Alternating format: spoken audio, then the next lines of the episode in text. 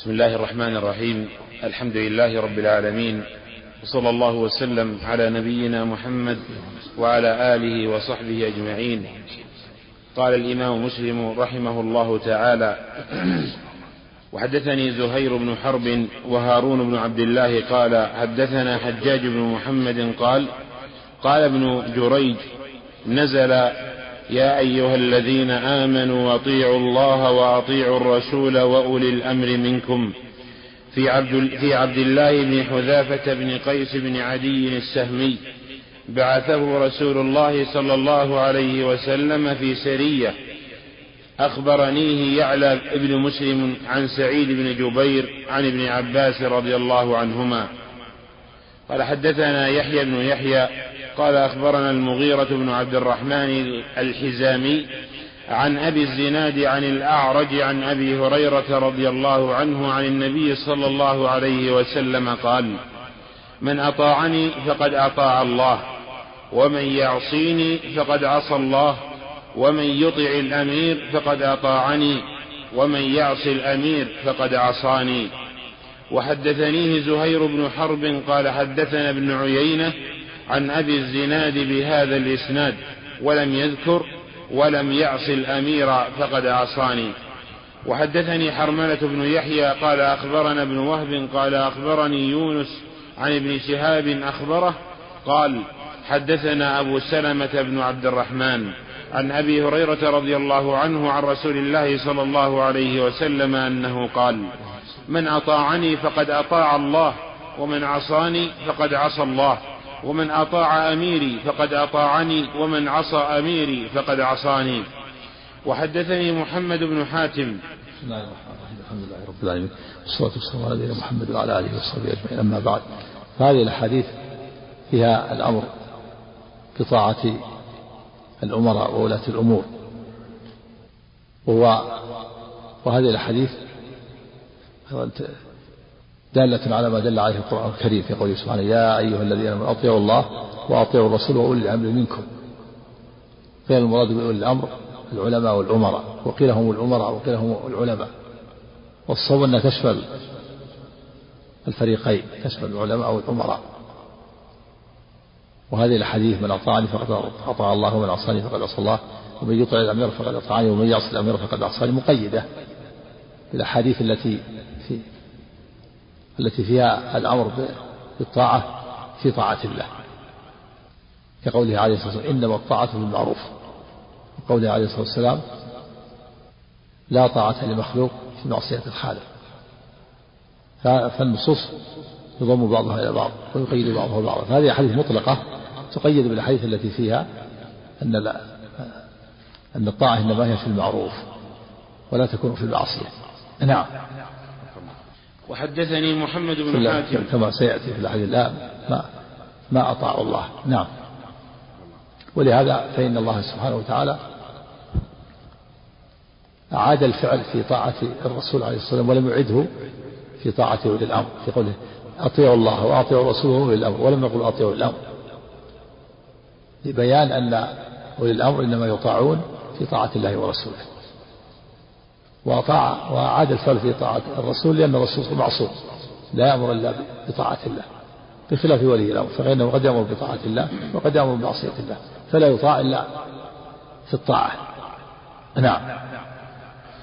وحدثني محمد بن حاتم قال حدثنا مكي بن إبراهيم قال حدثنا ابن جريج عن زياد عن ابن شهاب أن أبا سلمة بن عبد الرحمن أخبره أنه سمع أبا هريرة رضي الله عنه يقول: قال رسول الله صلى الله عليه وسلم: بمثله سواء. وحدثني أبو كامل الجحدري قال حدثنا أبو عوانة عن يعلى بن عطاء عن أبي علقمة قال حدثني أبو هريرة رضي الله عنه من فيه إلى فيه قال: سمعت رسول الله صلى الله عليه وسلم وحدثني عبيد الله بن معاذ قال حدثنا أبي وحدثنا محمد بن بشار قال حدثنا محمد بن جعفر قال حدثنا شعبه عن يعلى بن عطاء سمع أبا علقمة سمع أبا هريرة رضي الله عنه عن النبي صلى الله عليه وسلم نحو حديثهم. وحدثنا محمد بن رافع قال حدثنا عبد الرزاق قال حدثنا معمر عن همام بن منبه عن أبي هريرة رضي الله عنه عن النبي صلى الله عليه وسلم بمثل حديثهم. وحدثني أبو الطاهر قال أخبرنا ابن وهب عن حيوة أن أبا يونس مولى أبي هريرة حدثه قال سمعت أبا هريرة رضي الله عنه يقول عن رسول الله صلى الله عليه وسلم بذلك وقال من أطاع الأمير ولم يقل أميري، كذلك في حديث همام عن أبي هريرة رضي الله عنه. وحدثنا سعيد بن منصور وقتيبة بن سعيد كلاهما عن يعقوب قال سعيد حدثنا يعقوب بن عبد الرحمن عن أبي حازم عن أبي صالح السمان عن أبي هريرة رضي الله عنه قال قال رسول الله صلى الله عليه وسلم عليك السمع والطاعة في عسرك ويسرك ومنشطك ومكرهك وآثرة عليك. وحدثنا أبو بكر يعني في الطاعة عليك السمع والطاعة لولاة الأمور في عسرك ويسرك وآثرة عليك، يعني في الشيء الذي تكرهه والشيء الذي تحبه، وآثرة عليك يعني في تفضيل غيرك عليك، يعني ولو فضل عليك غيرك فالإنسان يصبر كما أخبرنا من الأنصار وأخبره أنه سيؤثر عليهم غيرهم وقال اصبروا حتى تلقوني على الحوض.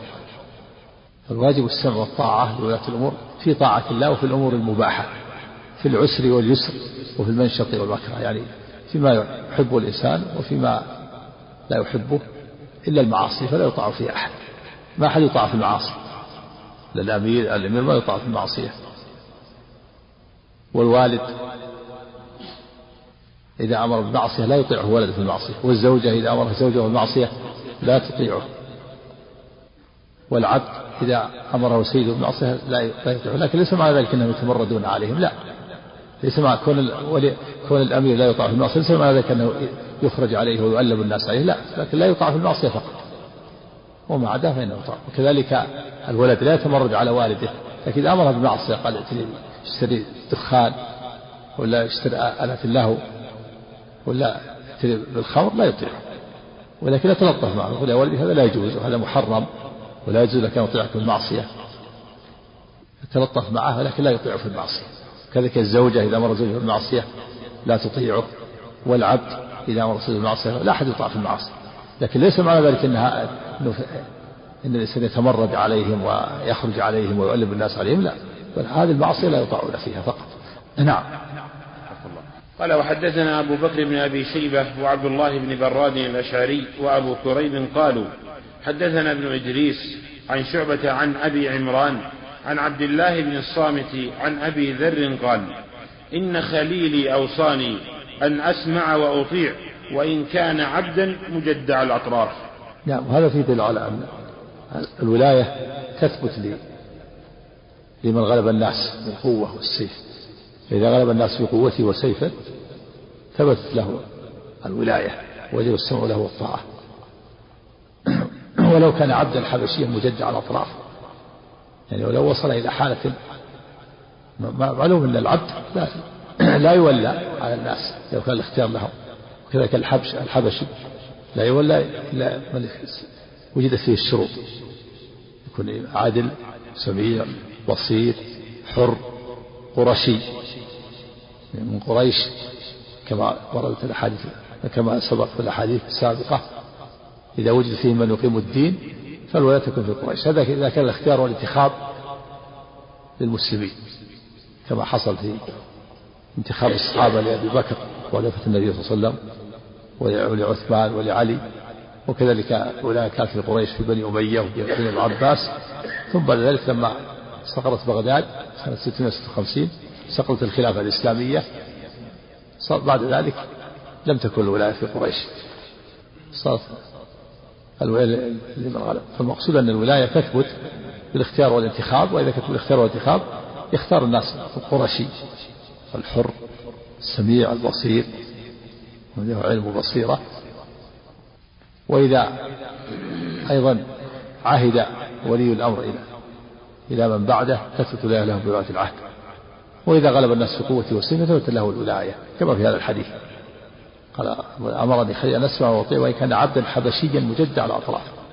معلوم أن العبد والحبشي لا يولى لو كان الاختيار والانتخاب في المسلمين، لكن إذا غلبهم العبد الحبشي بسيفه وجب السمع له والطاعة، ولو كان مجدا على أطرافه، يعني مقطوع الأذن أو الأنف أو شيء من أعضائه، يعني لو وصل إلى حالة لا يمكن أن يختار فيها يجب السمع له الطاعة. وذلك لأن السمع والطاعة لولاة الأمور فيه استتباب الأمر، وفيه حقر للدماء، وفيه جمع للكلمة، وفيه القوة أمام الأعداء، بخلاف الخروج على ولاة الأمور فإن يترتب عليه مفاسد من اختلاف الكلمة واختلال الأمن وتربص الأعداء بهم الدوائر، دخول الأعداء بسبب اشتغالهم، وإراقة الدماء، واختلال مصالح المسلمين، تختل أحوال المسلمين السياسية والاجتماعية والاقتصادية والتعليم إلى غير ذلك من المفاسد العظيمة التي تترتب على الخروج على ولاة الأمور. نعم. قال وحدثنا محمد بن بشار قال حدثنا محمد بن جعفر وحدثنا إسحاق قال أخبرنا النضر بن شميل جميعا عن شعبة عن أبي عمران بهذا الإسناد، وقال في الحديث عبدا حبشيا مجدع الأطراف. وحدثناه عبيد الله بن معاذ قال حدثنا أبي قال حدثنا شعبة عن أبي عمران بهذا الإسناد كما قال ابن إدريس عبدا مجدع الأطراف. وحدثنا محمد بن المثنى، يعني ولو كان مجدع الأطراف أصابعه، قطعة أصابعه أو شيء من أذنه أو من أنفه أو شيء من أطرافه لا يمنع من السمع له والطاعة. نعم، ما دام استتب له الأمن واجتمع الناس عليه وغلب الناس بقوته وسيفه وسلطانه ثبت له الخلافة. نعم. وحدثنا محمد بن المثنى قال حدثنا محمد بن جعفر قال حدثنا شعبة عن يحيى بن حسين قال سمعت جدتي تحدث أنها سمعت النبي صلى الله عليه وسلم يخطب في حجة الوداع وهو يقول ولو استعمل عليكم عبد يقودكم بكتاب الله فاسمعوا له وأطيعوه. ولو استعمل عليكم عبد يقودكم بكتاب الله فاسمعوا له وأطيعوه. وحدثناه ابن بشار قال حدثنا محمد بن جعفر وعبد الرحمن بن مهدي عن شعبة بهذا الإسناد وقال عبدا حبشيا. وحدثنا أبو بكر بن أبي شيبة يقول يقودكم بكتاب الله، يعني لابد أن يكون مسلم، أما غير مسلم فهذا كما سيأتي أنه يجب الخروج عليه مع القدرة بشروط، لأنه لا يبقى إذا وجد البديل وأمنت الفتنة. أما إذا لم يوجد البديل ووجدت القدرة فإن الناس يبقون على ما هم عليه ويطيعون في طاعة الله. نعم. وحدثنا أبو بكر بن أبي شيبة قال حدثنا وكيع بن الجراح عن شعبة بهذا الإسناد وقال عبدا حبشيا مجدعا. وحدثنا عبد الرحمن بن بشر قال حدثنا بهز قال حدثنا شعبة بهذا الإسناد ولم يذكر حبشيا مجدعا، وزاد أنها سمعت رسول الله صلى الله عليه وسلم بميناء أو بعرفات. وحدثني سلمة بن شبيب قال حدثنا الحسن بن أعين قال حدثنا معقل قال عن زيد بن أبي أنيسة عن يحيى بن حسين عن جدتهم أم الحسين قال سمعتها تقول حججت مع رسول الله صلى الله عليه وسلم حجة الوداع، قالت فقال رسول الله صلى الله عليه وسلم قولا كثيرا، ثم سمعته يقول إن أمر عليكم عبد مجدع حسبتها قالت أسود يقودكم بكتاب الله فاسمعوا له وأطيعوه. قال حدثنا قتيبة بن سعيد قال حدثنا ليث عن عبيد الله عن نافع عن ابن عمر رضي الله عنهما عن النبي صلى الله عليه وسلم أنه قال على المرء المسلم السمع والطاعة فيما أحب وكره إلا أن يؤمر بمعصية فإن أمر بمعصية فلا سمع ولا طاعة. هذا الحديث يقيد الحديث السابق، وهو أن السمع والطاعة إنما تكون في طاعة الله، على المرء السمع والطاعة فيما أحب وكره إلا أن يؤمر بمعصية، فإن أمر بمعصية فلا سمع ولا طاعة. هذا الحديث قيد به الحديث السابقة: من يطع الأمير فقد طاعني، ومن يعصي الأمير فقد عصاني، من أطاعني فقد أطاع الله، ومن عصاني فقد عصى الله، ومن أطاع الأمير فقد أطاعني، ومن عصى الأمير فقد عصاني. يعني في طاعة الله، على المرء السمع والطاعة فيما أحب وكره، يعني عليه أن يسمع لولاة الأمور في الشيء الذي يحبه والشيء الذي يكرهه. وكما سبق في الحديث السابق: المنشط والمكره والعسر واليسر، إلا أن يؤمر بمعصية، فإن أمر بمعصية فلا سمع ولا طاعة. إذا قال لك الأمير اشرب الخمر، لا تطيعه، أو اقتل فلان بغير حق، لا تطيعه، أو قال لك تعامل بالربا أو خذ الرشوة، لا تطيعه. وكذلك الوالد إذا أمرك بالأكل الربا أو شرب الدخان أو شرب الخمر أو شراء المحرمات، لا تطيعه. وكذلك الزوجة لا يطيعها، لكن ليس معنى ذلك أنه يخرج عليها، لا يخرج عليها، لا يطيعه في هذه المعصية. في خصوص المعصية لا يطيعه فيها. على المرء السمع والطاعة فيما أحب وكره إلا أن يؤمر بالمعصية، فإن أمر بالمعصية فلا سمع ولا طاعة. وكذلك الحديث السابق: إنما الطاعة في المعروف، وقول عليه الصلاة والسلام: لا طاعة لمخلوق في معصية الخالق. فهذه النصوص تقيد بها الحديث المطلقة في الأمر بالطاعة، طاعة ولاة الأمور أو غيره. نعم. وحدثنا زهير بن حرب ومحمد بن المثنى قال: حدثنا يحيى وهو القطان وحدثنا ابن نمير قال: حدثنا أبي كلاهما عن عبيد الله بهذا الإسناد مثله. وحدثنا محمد بن المثنى ومحمد بن بشار واللفظ لابن المثنى قال: حدثنا محمد بن جعفر قال: حدثنا شعبة عن زبيد عن سعد بن عبيدة عن أبي عبد الرحمن عن علي رضي الله عنه قال: أن رسول الله صلى الله عليه وسلم بعث جيشا وأمر عليهم رجلا فأوقد نارا وقال: ادخلوها، فأراد ناس أن يدخلوها، وقال الآخرون: إنا قد فررنا منها، فذكر ذلك لرسول الله صلى الله عليه وسلم، فقال للذين أرادوا أن يدخلوها: لو دخلتموها لم تزالوا فيها إلى يوم القيامة. وقال للآخرين قولا حسنا، وقال: لا طاعة في معصية الله عز وجل، وإنما الطاعة في المعروف. نعم، هذا مثل الحديث السابق: لا طاعة في معصية الله، إنما الطاعة في المعروف.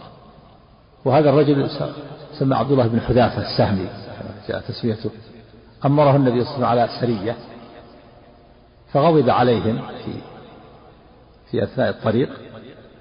جاء في اللفظ الآخر أنه قال لهم: اجمعوا لي حطبا، فجمعوا له حطبا، ثم قال: أججوها نارا، فأججوها نارا. ثم قال: ألم يأمركم رسول الله بطاعتي؟ قالوا بلى. قال: ادخلوا هذه النار. فأراد بعضهم أن يدخلها، وتلكأ ونظر بعضهم بعض، وقالوا: إنما فرضنا إلى رسول الله خوفا من النار، فكيف ندخلها؟ تركوه حتى سكن غضبه، فلما قدموا على النبي صلى الله عليه وسلم أخبروه، فقال النبي صلى الله عليه وسلم: لو دخلوها ما خرجوا منها.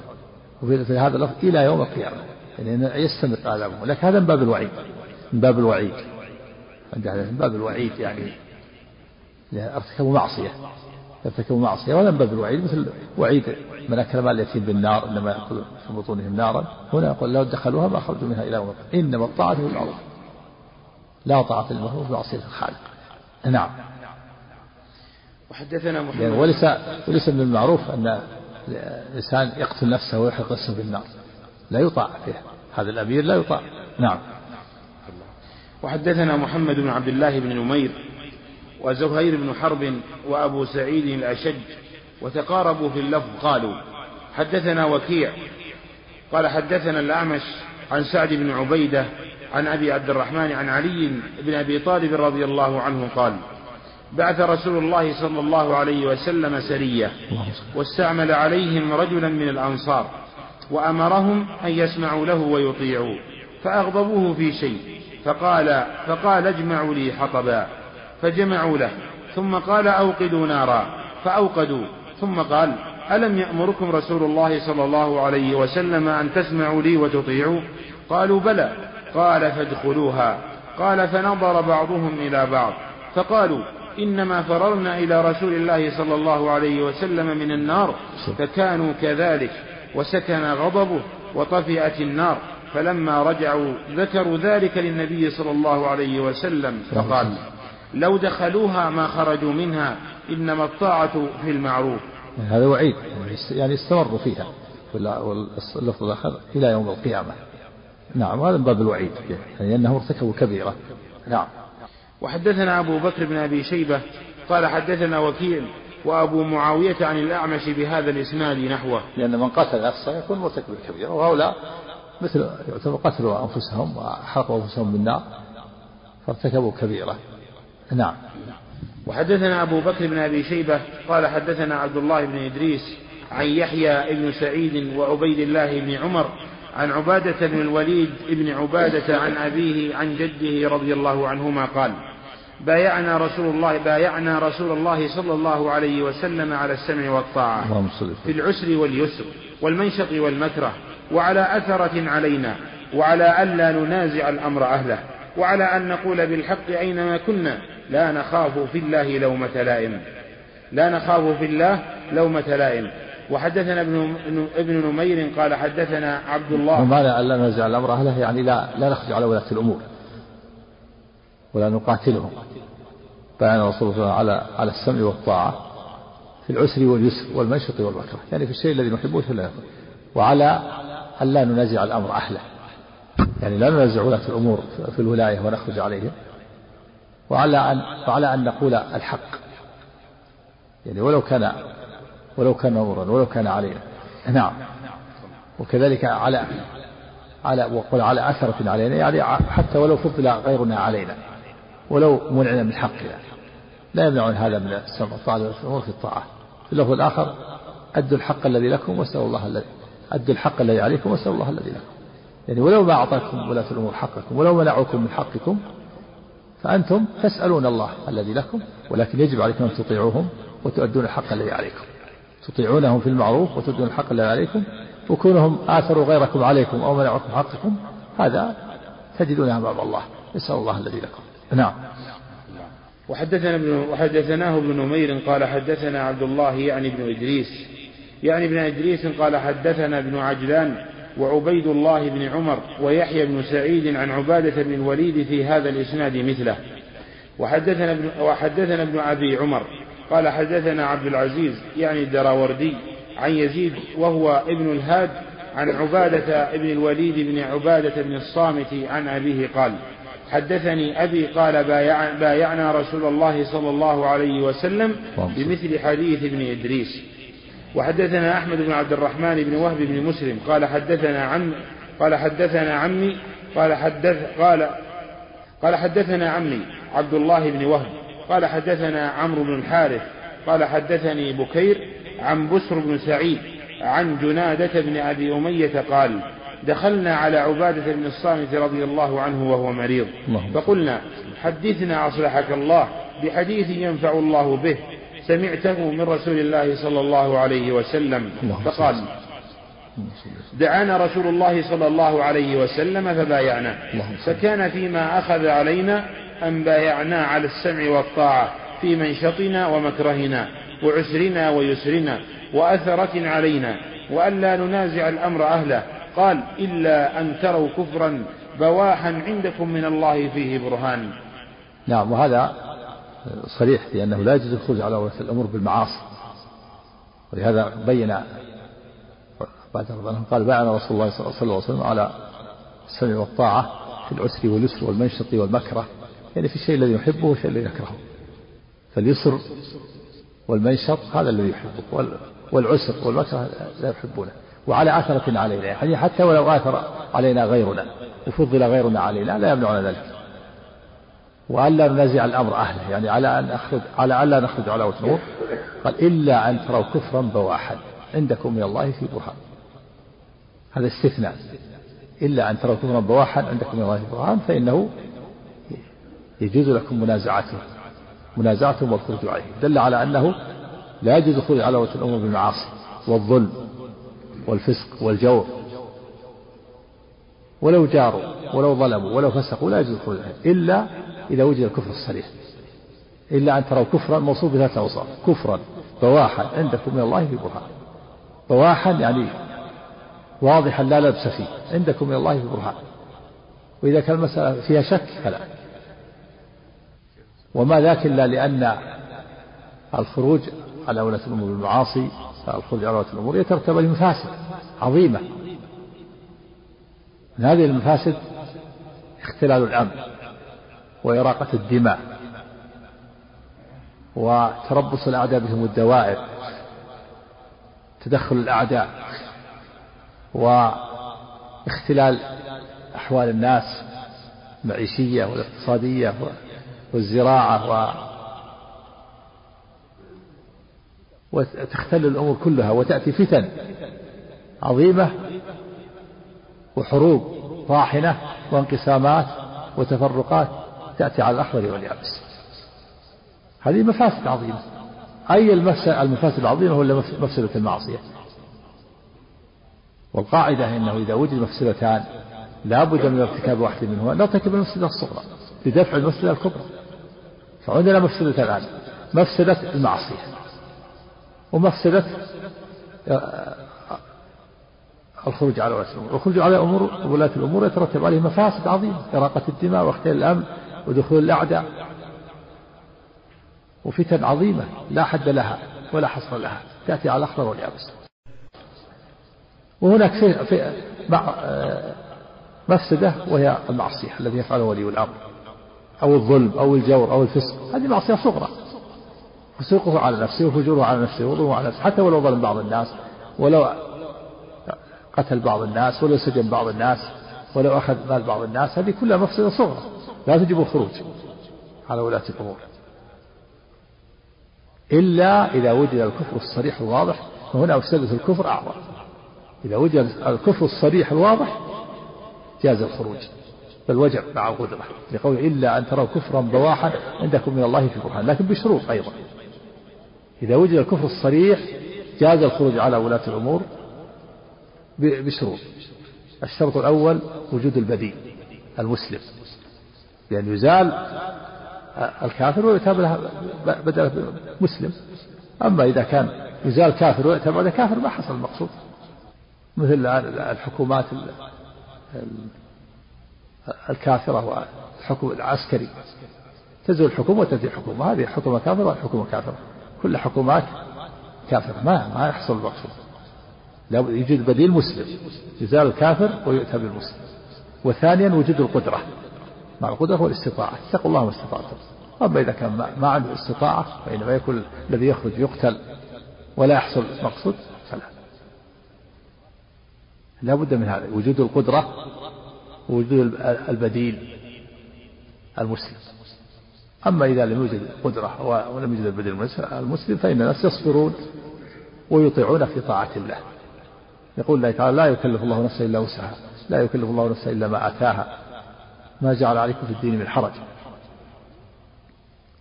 فهذا الحديث صريح في أنه لا يجوز الخروج على ولاة الأمور بالمعاصي ولا بالفسق ولا بالجور ولا بالظلم، وإنما يجوز الخروج إذا وجد الكفر الموصوف بثلاث أوصاف: كفرا بواحا عندكم من الله برهان، كفر صريح وواحد صريح لا لبس فيه ولا إشكال، عندكم من الله في برهان.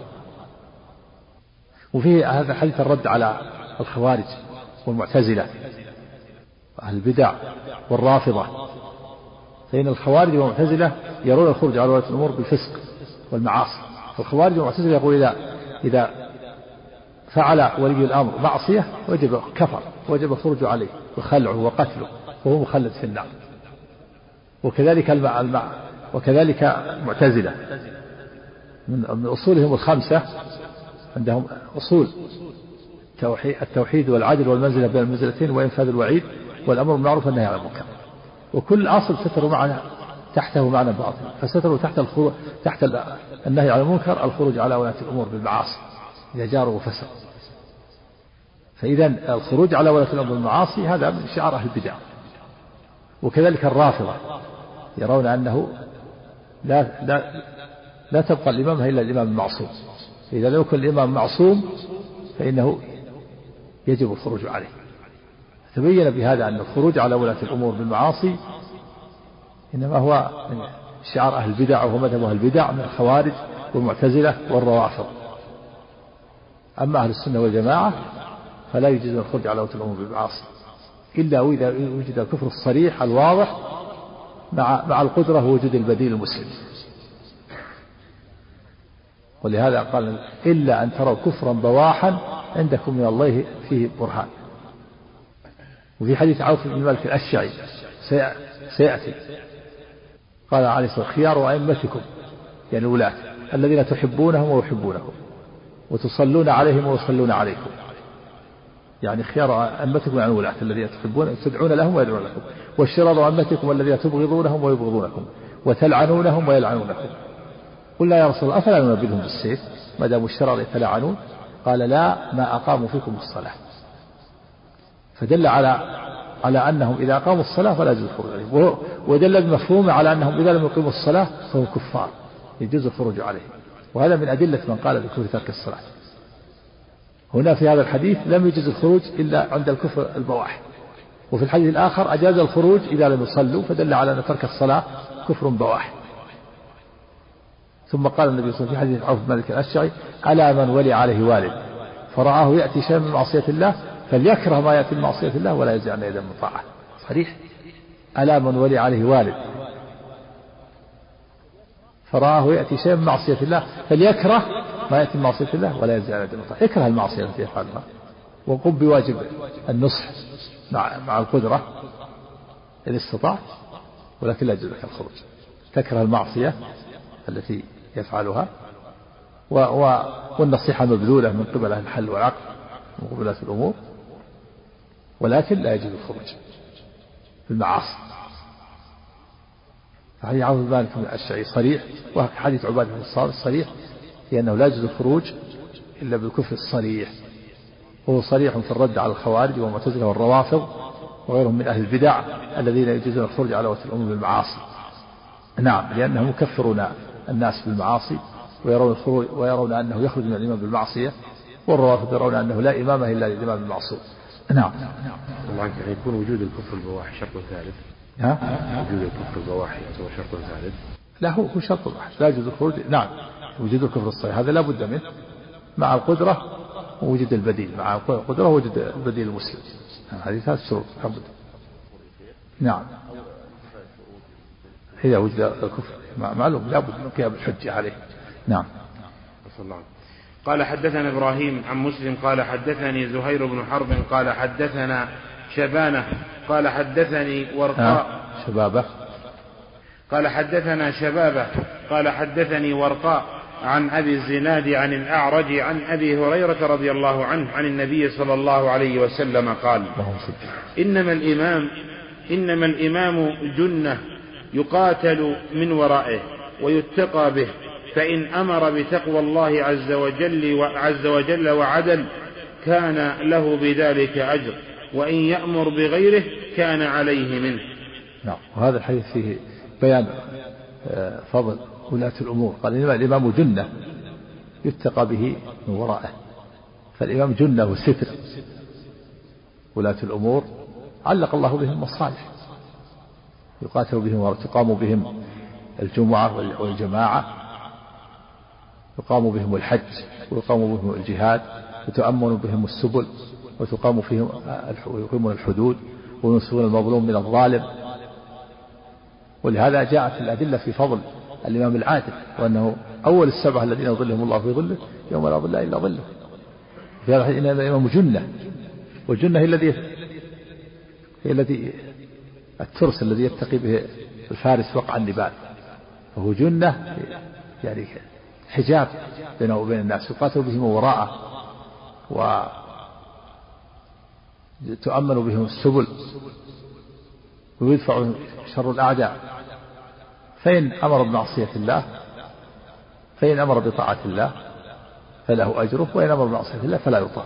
أعد الحديث إنما الإمام عن أبي هريرة رضي الله عنه عن النبي صلى الله عليه وسلم قال إنما الإمام جنة، يعني حجاب وستر، مثل الجنة التي يتقي بها الفارس وقع النبال حط أمامه الترس. فكذلك ولاة الأمور ترس بين الناس وبين الفتن والشرور، فهم حجاب وستر يمتنع بهم المظلوم من الظلم، ويمتنع بهم من يريد الشر، يخاف من إقامة الحد عليه ويخاف من عقوبته. نعم. قال: إنما الإمام جنة يقاتل من ورائه ويتقى به، فإن أمر بتقوى الله يقاتل من ورائه، لأنه يقيم الجهاد ويعقد الألوية، يقاتل من ورائه. ولهذا لا يصلح الناس بدون إمارة. ولهذا قال العلماء: 60 سنة بإمام ظالم خير من ليلة واحدة بلا إمام. لو قيل ليلة واحدة الناس يفعل ما يشاء، كل يفعل ما يشاء، ماذا يحصل في هذه الليلة من الفساد؟ لو قيل ليلة واحدة كل واحد يفعل، ماذا يحصل فيها من الفساد وإرغة الدماء وانتهاك الحرمات؟ فكونوا 6 سنة بما مع ظلمه، مع كونه معه ظلم ومعه فسق ومعه جور، أيضا فيه المصالح الأخرى. مع جوره وظلمه فيه الأمن يستتب والحدود تقام، والمظلوم ينصف من ظالمه، ومن يريد شرا يمتنع من شره.